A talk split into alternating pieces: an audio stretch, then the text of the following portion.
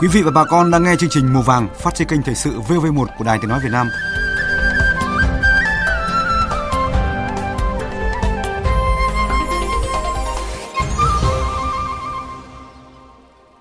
Các biên tập viên Hương Giang và Phương Hà xin kính chào bà con và các bạn. Chương trình hôm nay chúng tôi chuyển tới bà con và các bạn những thông tin chính sau. Doanh nghiệp kinh doanh Thăng Long Bình Thuận kêu cứu. Phòng chống thiên tai là nhiệm vụ hàng đầu. Thương mại Việt Nga trong nông nghiệp nhiều dư địa phát triển. Biến cây dại thành sản phẩm ô cốp 4 sao, nông dân thu tiền tỷ. Nghe mùa vàng, Nghe nhịp đập nông thôn. Thưa quý vị và bà con, dịch bệnh COVID-19 khiến hoạt động sản xuất kinh doanh của các doanh nghiệp hợp tác xã xuất khẩu thanh long ở Bình Thuận bị ảnh hưởng thiệt hại nặng. Thị trường trong nước và xuất khẩu bị thu hẹp, trong khi đó chi phí vận chuyển và duy trì hoạt động sản xuất kinh doanh tăng cao, doanh thu không đủ chi, khiến nhiều cơ sở kinh doanh gặp nhiều khó khăn. Phản ánh của phóng viên Đoàn Sĩ, cơ quan thường trú Đài Tiếng nói Việt Nam tại thành phố Hồ Chí Minh.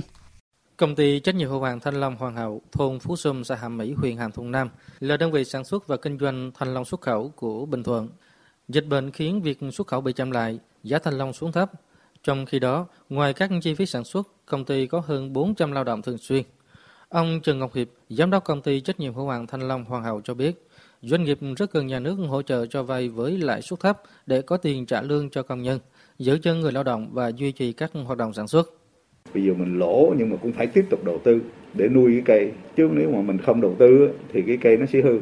Khi thời kỳ nó có giá lại cây hư rồi lấy gì đâu chứ thì doanh nghiệp cũng tiêu luôn. Do đó là kiến nghị thì nhà nước cũng nghiên cứu các cái giải pháp làm sao mà cho doanh nghiệp vay thêm để mà có cái xây sở trong cái thời gian hiện tại để chống chọi lại cái dịch bệnh.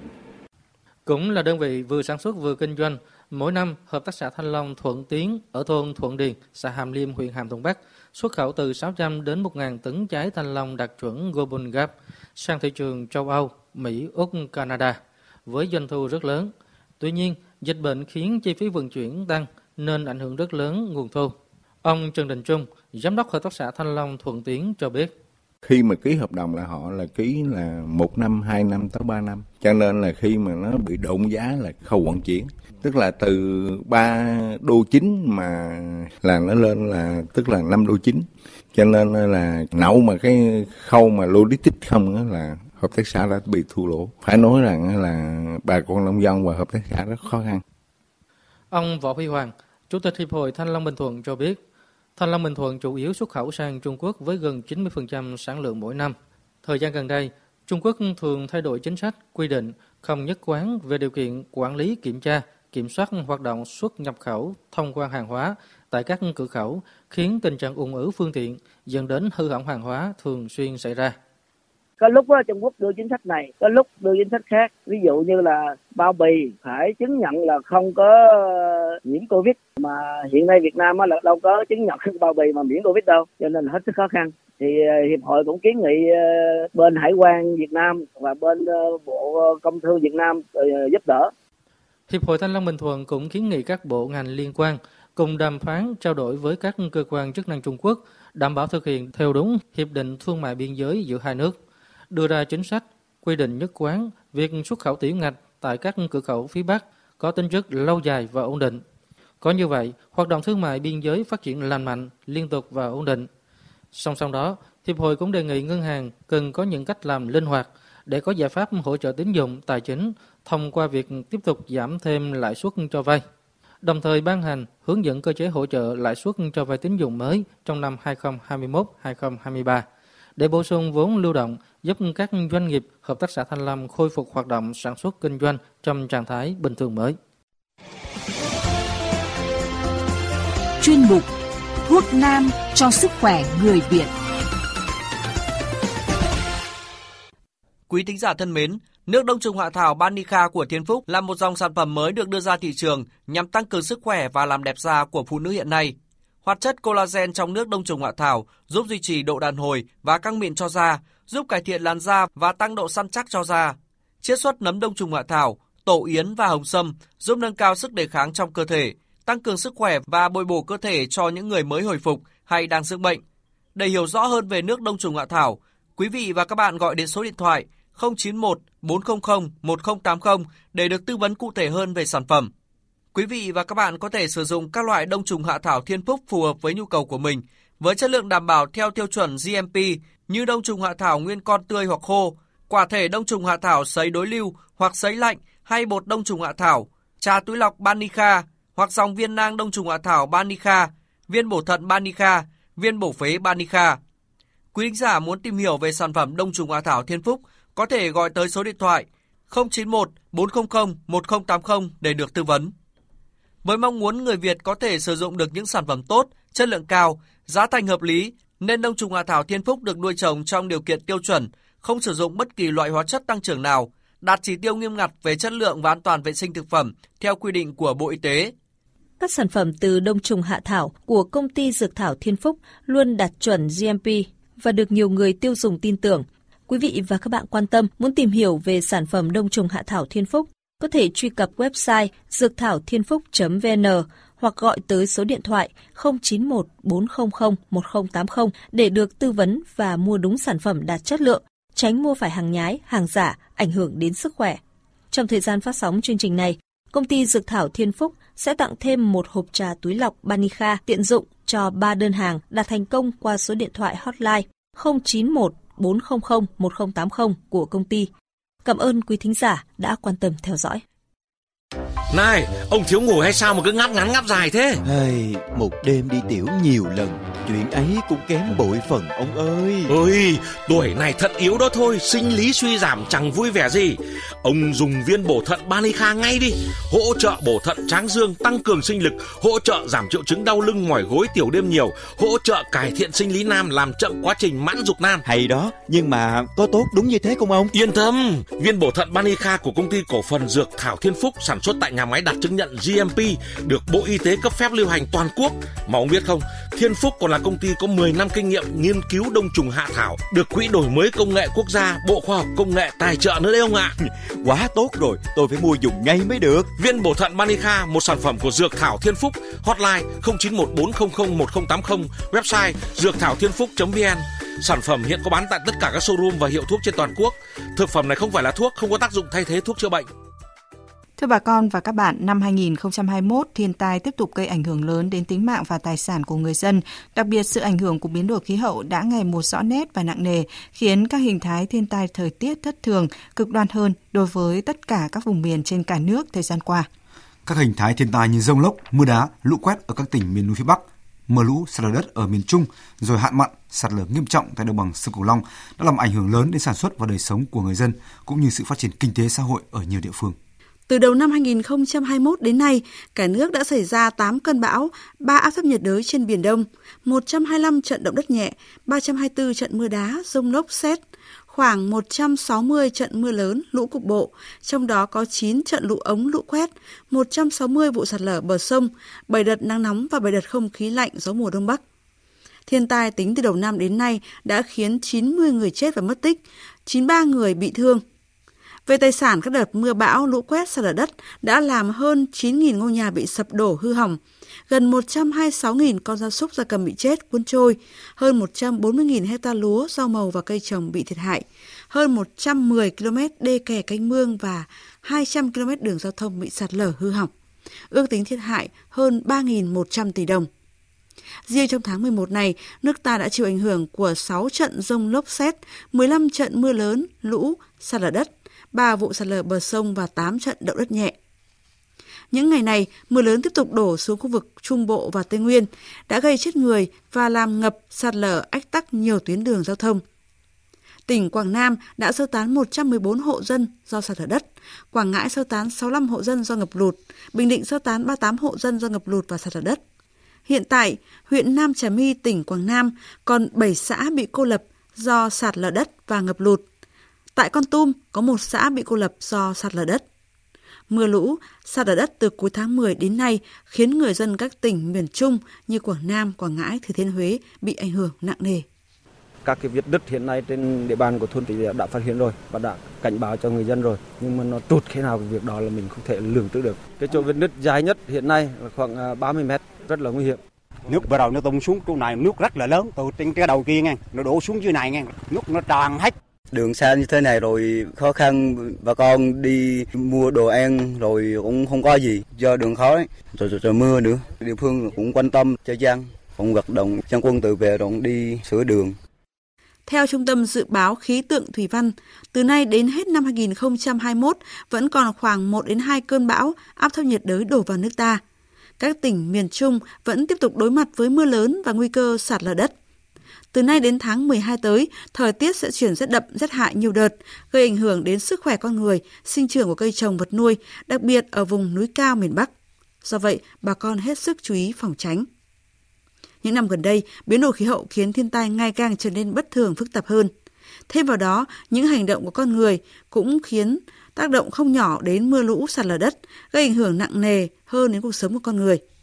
Những công trình thủy điện, khai khoáng, du lịch, trồng cây công nghiệp bao năm qua cũng khiến hàng ngàn hecta rừng tự nhiên đã bị cạo chọc biến mất. Gần đây, tình trạng lũ quét, sạt lở đất ngày càng nặng nề cũng xuất phát từ một trong những nguyên nhân này. Giáo sư tiến sĩ Trần Nghi, khoa địa chất, trường Đại học Khoa học Tự nhiên Đại học Quốc gia Hà Nội phân tích. Thì nguyên nhân mà gây ra cái à, tình trạng sạt lở đất nghiêm trọng nhất vẫn là những cái khu vực mà cái màng lưới thủy văn của nó là dòng chảy là những cái trắc triển dốc tức là những cái thung lũng mà hai bên cái thung lũng thì bị chặt phá rừng, không còn cây cối để giữ những là trầm tích để đô vi lại. Và thứ hai là nơi mà nhiều những cái hoạt động về khai thác vàng bừa bãi, thì người ta chặt à, phá rừng đi, thì nó tạo nên là những cái khu vực mà lộ ra những cái vật liệu mà để là nó cuốn hút à, theo những cái dòng à, lũ. Thế thì cả hai cái hiện tượng đấy thì là góp thêm, là tăng năng cái cường hóa lên cái quá trình mà gọi là lũ bùn đá và lũ quét. Trước tình hình thiên tai diễn biến phức tạp khó lường như hiện nay, Phó Thủ tướng Chính phủ Lê Văn Thành khẳng định, phòng chống thiên tai là nhiệm vụ hàng đầu, thường xuyên, liên tục của cả hệ thống chính trị nhằm bảo vệ tính mạng, sức khỏe, đời sống và tài sản của nhân dân. Xác định phòng chống thiên tai là nhiệm vụ hàng đầu, thường xuyên, liên tục của cả hệ thống chính trị nhằm bảo vệ tính mạng, sức khỏe, đời sống và tài sản của nhân dân trong đó tập trung nâng cao năng lực công tác dự báo cảnh báo thiên tai khôi phục và ổn định sản xuất đời sống của nhân dân sau thiên tai. Dự báo trung bình mỗi năm nước ta có khả năng xuất hiện khoảng 8 đến 10 cơn bão, trong đó khoảng từ 4 đến 5 cơn bão ảnh hưởng trực tiếp đến đất liền, tập trung nhiều nhất ở khu vực Trung Bộ thường gây mưa lũ lớn dồn dập và kéo dài ở khu vực miền Trung, lũ quét, sạt lở đất tại khu vực vùng núi phía Bắc và Bắc Trung Bộ. Vì vậy, công tác phòng chống thiên tai, nhất là với những hình thái thiên tai bất thường, cần được đặc biệt coi trọng. Thưa quý vị, thưa bà con, trong những năm qua, thương mại hai chiều giữa Việt Nam và Liên bang Nga trong lĩnh vực nông nghiệp có nhiều bước phát triển. Tổng kim ngạch xuất nhập khẩu nông sản hai chiều Việt Nam Nga trong giai đoạn 2018-2020 là khoảng 900 triệu đô la một năm, tăng khoảng 80% so với trước năm 2018. Tuy vậy, theo các chuyên gia nhận định, con số này so với tiềm năng kinh tế giữa hai nước vẫn khá khiêm tốn, cần cải thiện trong thời gian tới. 10 tháng đầu năm nay, tổng kim ngạch xuất khẩu nông lâm thủy sản của Việt Nam sang Nga đạt khoảng 469 triệu đô la Mỹ, tăng 32,6% so với cùng kỳ năm ngoái. Trong đó xuất khẩu Việt Nam sang Nga là chủ yếu các mặt hàng thủy sản, cà phê, điều, trái cây, chè, gỗ, gạo và nhập khẩu từ Nga chủ yếu là các mặt hàng thủy sản, lúa mì, phân bón, gỗ. Gần đây là các sản phẩm thịt, sữa. Có thể nói cơ cấu các sản phẩm nông sản hai nước cơ bản không cạnh tranh trực tiếp với nhau và bổ sung cho nhau. Tuy nhiên, kim ngạch thương mại hai chiều vẫn còn thấp so với kỳ vọng và mục tiêu phấn đấu giữa hai nước – với quy mô dân số 250 triệu dân, Nga là 150 triệu người. Quy mô thị trường Việt-Nga rõ ràng là không hề nhỏ, có thể xác định là tâm điểm kết nối của vùng Đông Nam Á và cộng đồng các quốc gia độc lập SNG. Ông Trần Thanh Nam, Thứ trưởng Bộ Nông nghiệp và Phát triển Nông thôn Việt Nam cho rằng, để cải thiện kim ngạch thương mại nông sản song phương thời gian tới, cần thúc đẩy hoạt động giao thương để tận dụng tối đa lợi thế so sánh và sản phẩm là thế mạnh của mỗi bên. Hiện tại, Nga đã cấp phép cho 50 doanh nghiệp Việt Nam xuất khẩu thủy sản vào thị trường Nga. Việt Nam đã cấp phép cho 26 doanh nghiệp thủy sản, 52 doanh nghiệp kinh doanh thịt của Nga được phép xuất khẩu vào Việt Nam. Tuy nhiên, con số này vẫn còn khá khiêm tốn so với tiềm năng giao thương về các mặt hàng nông sản giữa hai nước. Hai bên cần chỉ đạo mạnh mẽ hơn nữa để tận dụng được lợi thế so sánh về các mặt hàng nông sản giữa hai nước và đặc biệt biến thách thức thành thành thành cơ hội trong bối cảnh dịch Covid-19. Thứ trưởng Bộ Nông nghiệp Liên bang Nga Sergei Vovich Levin chia sẻ, Hiệp định Thương mại Tự do giữa Việt Nam và Liên minh Kinh tế Á-Âu AEAU đã mở ra giao thương mạnh mẽ cho hai nước. Việt Nam là một trong những thị trường năng động và phát triển trong khu vực Đông Nam Á. Mặc dù ảnh hưởng của đại dịch COVID-19 nhưng thời gian qua, thương mại nông nghiệp giữa hai nước vẫn tăng trưởng mạnh mẽ hai nước có thể phát triển thương mại nông nghiệp lên mức độ mới.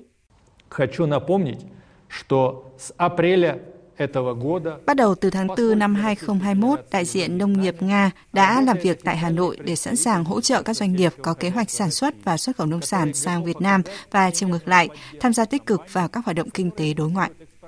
Theo đại sứ Việt Nam tại Liên bang Nga Đặng Minh Khôi, các doanh nghiệp hai nước cần chủ động hơn nữa trong các hoạt động xúc tiến thương mại, tìm hiểu thị trường cũng như tìm kiếm đối tác kinh doanh, tích cực tham gia vào các triển lãm hội trợ chuyên ngành, tiếp tục nâng cao, đảm bảo bền vững các yêu cầu về chất lượng hàng hóa.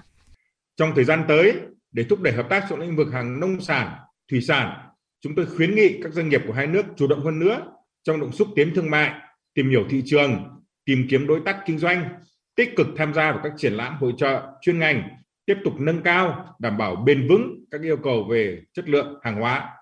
Bên cạnh đó, chúng tôi cũng đề nghị các cơ quan quản lý hai nước trong lĩnh vực nông nghiệp hợp tác chặt chẽ hơn nữa, tạo điều kiện thuận lợi cho các doanh nghiệp xuất khẩu thủy sản, thịt, nông sản tiếp cận thị trường của nhau, giúp cho người dân hai nước được thưởng thức các sản phẩm nông nghiệp chất lượng cao, giá cả phù hợp hai nước nhất là chúng ta cần thống nhất nhau về những quy chuẩn về nguyên tắc kiểm dịch. Ví dụ như tháo gỡ khó khăn vướng mắc trong xuất khẩu khi uh, lúa mì của nga sang việt nam. Nghe mùa vàng. Nghe nhịp đập nông thôn.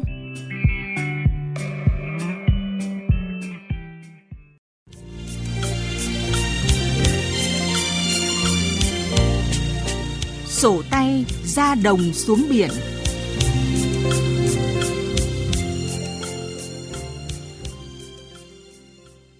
Trong chuyên mục sổ tay ra đồng xuống biển hôm nay, mời bà con đến với xã Đại Yên, huyện Trương Mỹ, thành phố Hà Nội để thăm mô hình trồng cà gai leo của anh Phan Trung Kiên. Từ một loại thảo dược quý mọc dại trong tự nhiên, cà gai leo đã được anh Phan Trung Kiên phát triển thành hàng hóa, tạo ra những sản phẩm sạch đạt chuẩn ô cốp 4 sao.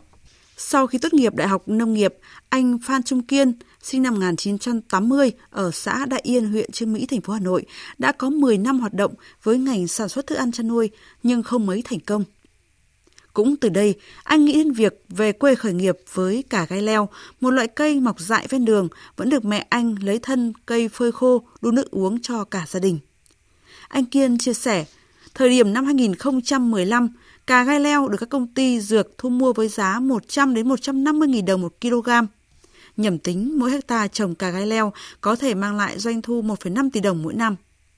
Nghĩ là làm, anh Phan Trung Kiên mạnh dạn thuê 15 hecta gần sân bay Miếu Môn để canh tác cả gai leo.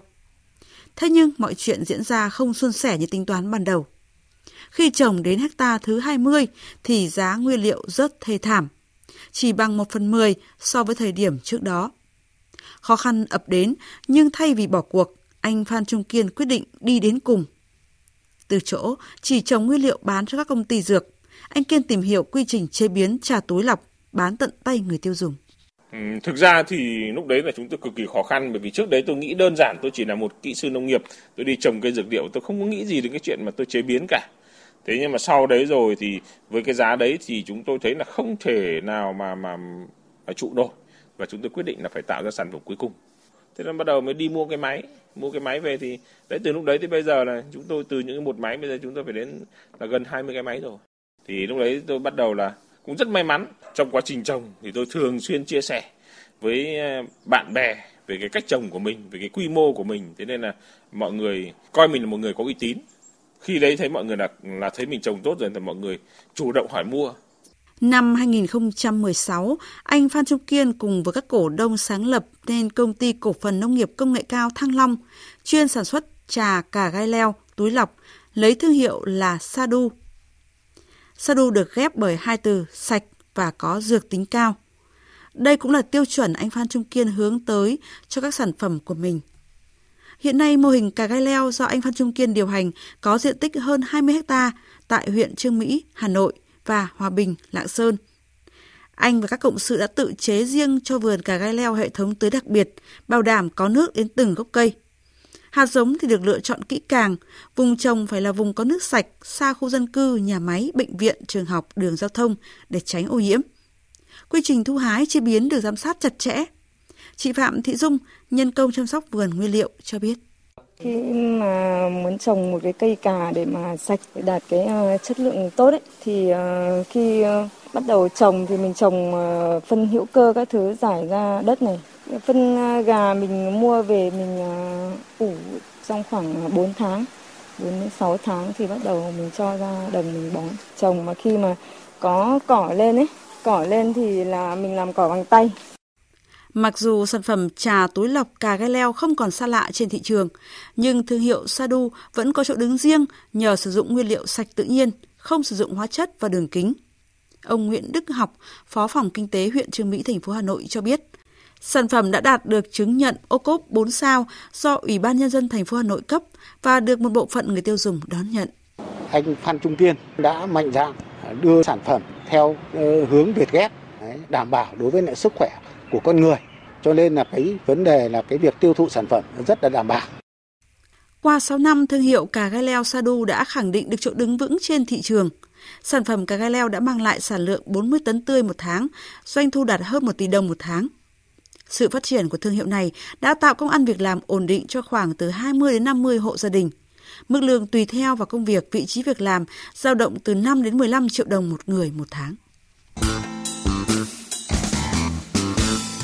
trên đất dòng mình trồng khoai lang trên đất dòng mình trồng dưa gang tăng tình ủa cô nào vậy cô tư phải không dạ anh ba cũng đi thăm ruộng à ừ tôi từ ruộng bắp qua đây thăm lúa nè cô tư áo hồng vừa trẻ vừa đẹp nghe. Wow lúa cô tư bón cách gì mà tốt dữ vậy? Chàng ơi, anh ba khen quá lời. Em làm theo hướng dẫn kỹ thuật của cán bộ khuyến nông. Dùng giống sắc dẫn nè, cho nước vừa đủ nè dùng phân bón phải chất lượng và đúng cách nữa nè. Ủa mà cô tư dùng phân gì vậy? Dạ em dùng phân bón phú mỹ anh ba bón xuống là thấy lúa phát hẳn lên. Có phải là những bao phân này không? Dạ đúng đó anh. Đạm phú mỹ sản xuất bởi nhà máy đạm phú mỹ thuộc tổng công ty phân bón và hóa chất dầu khí à? Dạ ngoài phân đạm phú mỹ còn có npk phú mỹ kali phú mỹ và dap phú mỹ nữa. Ừ. chất lượng thì khỏi phải nói. Vụ này anh ba mua dùng thử sẽ thấy em nói không sai đâu. Ừ sáng mai tôi sẽ theo nàng. Bón phân là phân phú mỹ cho mầm cho mầm lúa lên. Tăng tình là tinh tính ta. Cảm ơn cô tư nha. Thưa quý vị và bà con, trong kế hoạch quốc gia phòng chống dịch cúm gia cầm giai đoạn 2019-2025, xác định vai trò chủ động giám sát sự lưu hành các chủng virus nhằm nâng cao năng lực ứng phó có hiệu quả nguy cơ lây lan dịch bệnh, bảo vệ sức khỏe cộng đồng, thực hiện quy trình chăn nuôi an toàn sinh học kết hợp với tiêm phòng đầy đủ các loại vaccine cho đàn gia cầm cần được coi là yêu cầu tối cần thiết để hướng tới phát triển bền vững ngành chăn nuôi nói chung.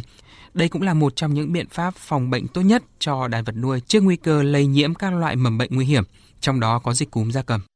Cúm gia cầm là bệnh truyền nhiễm nguy hiểm đã gây xâm nhiễm vào nước ta từ năm 2003, gây thiệt hại lớn về kinh tế và sức khỏe người dân. Khi dịch bệnh xảy ra sẽ tác động tiêu cực đến hoạt động sản xuất, tiêu thụ gia cầm, nhất là việc xuất khẩu sản phẩm gia cầm. Theo kết quả điều tra của Tổ chức Thú y Thế giới, nhiều trường hợp người mắc dịch bệnh cúm gia cầm nhưng không có triệu chứng. Đề cập đến mức độ nguy hiểm của các đại dịch trên người đều xuất phát từ động vật, Tiến sĩ Jeffrey McFarland, giám đốc chương trình cúm thuộc Trung tâm Dự phòng và Kiểm soát Bệnh tật CDC của Hoa Kỳ tại Việt Nam cho biết.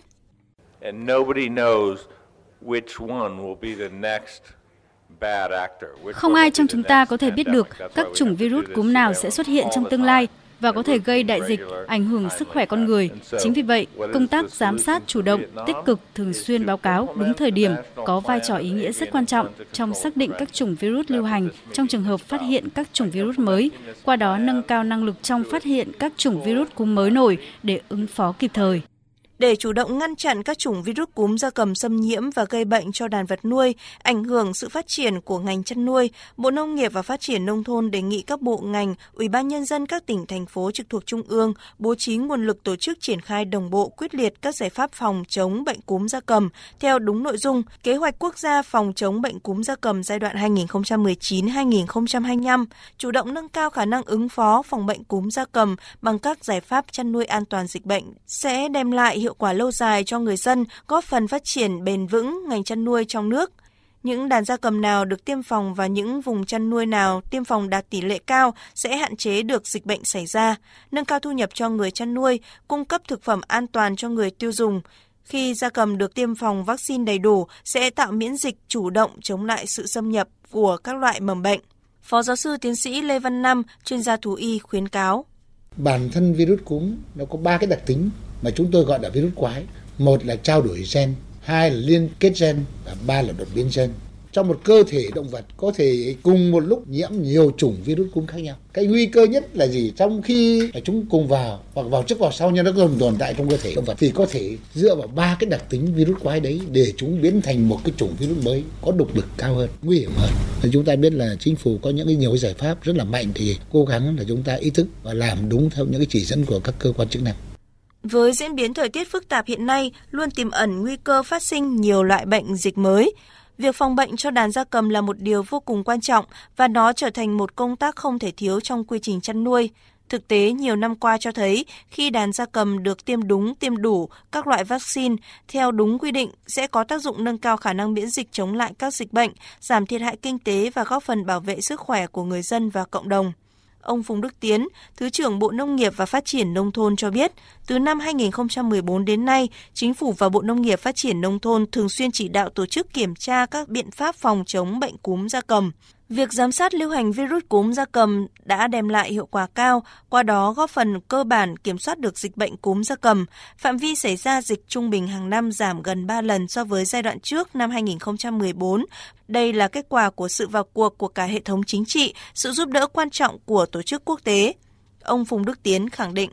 Chăn nuôi nói chung và chăn nuôi gia cầm nói riêng ở nước ta vẫn chủ yếu là nhỏ lẻ. Trong khu dân cư khó thực hiện các biện pháp an toàn sinh học do vậy nguy cơ xảy ra dịch bệnh là rất cao.